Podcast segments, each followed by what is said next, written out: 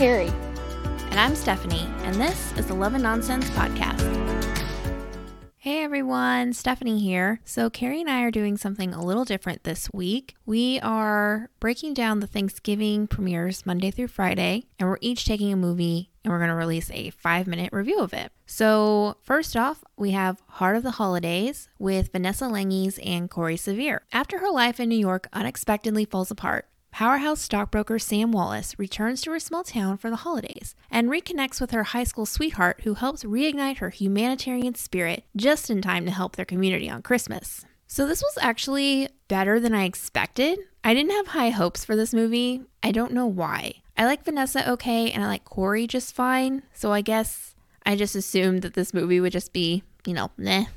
But it actually was a little better than that, which was nice. A little trivia Corey's wife wrote the story and then he directed it. And then Vanessa is a good friend of theirs. So that's kind of how she came onto the project. I did have a little bit of secondhand embarrassment while watching this, just because I feel like it's awkward watching your husband fall in love and kiss like your family friend. I don't know. I know they're actors, and that's just, you know, life. But it was a little awkward for me. I was just, I kept thinking about his wife who wrote the story.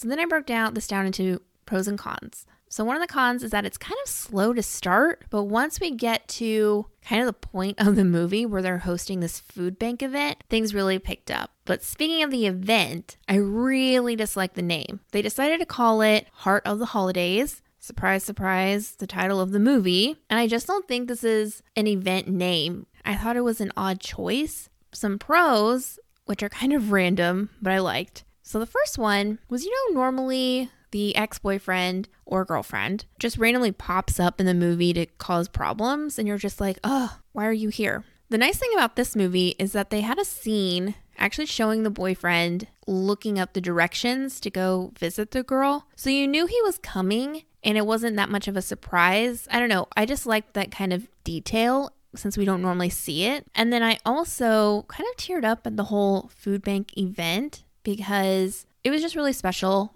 I volunteered at Urban Ministries here in Durham. I think they have a Raleigh one, which is a food bank, and they do some other services. And it's just really nice to see that portrayed in one of these movies. And they did it in a way that I appreciate where people come to the food bank and like shop for what they want. They don't just get a bag of things that they may or may not like. So I really like that. And Actually, Kimberly Williams Paisley and her husband, Brad, they created a charity called The Store, which is the same idea. Like whenever a family needs to go to the food bank, they just, you know, tell their kids, "Oh, we're going to the store," and they get to pick out what they want. It just kind of helps preserve the integrity cuz sometimes you just fall on hard times and that's hard enough without having to feel any kind of shame or anything for going to a food bank. So, that's my PSA for food banks. Uh, the best part of the movie was actually the end. We rarely get to see one of the actors like running after the other person, right? You always think of the scene like Love Actually, where the kid's running through the airport trying to catch the girl before she gets on her flight. It kind of had that feeling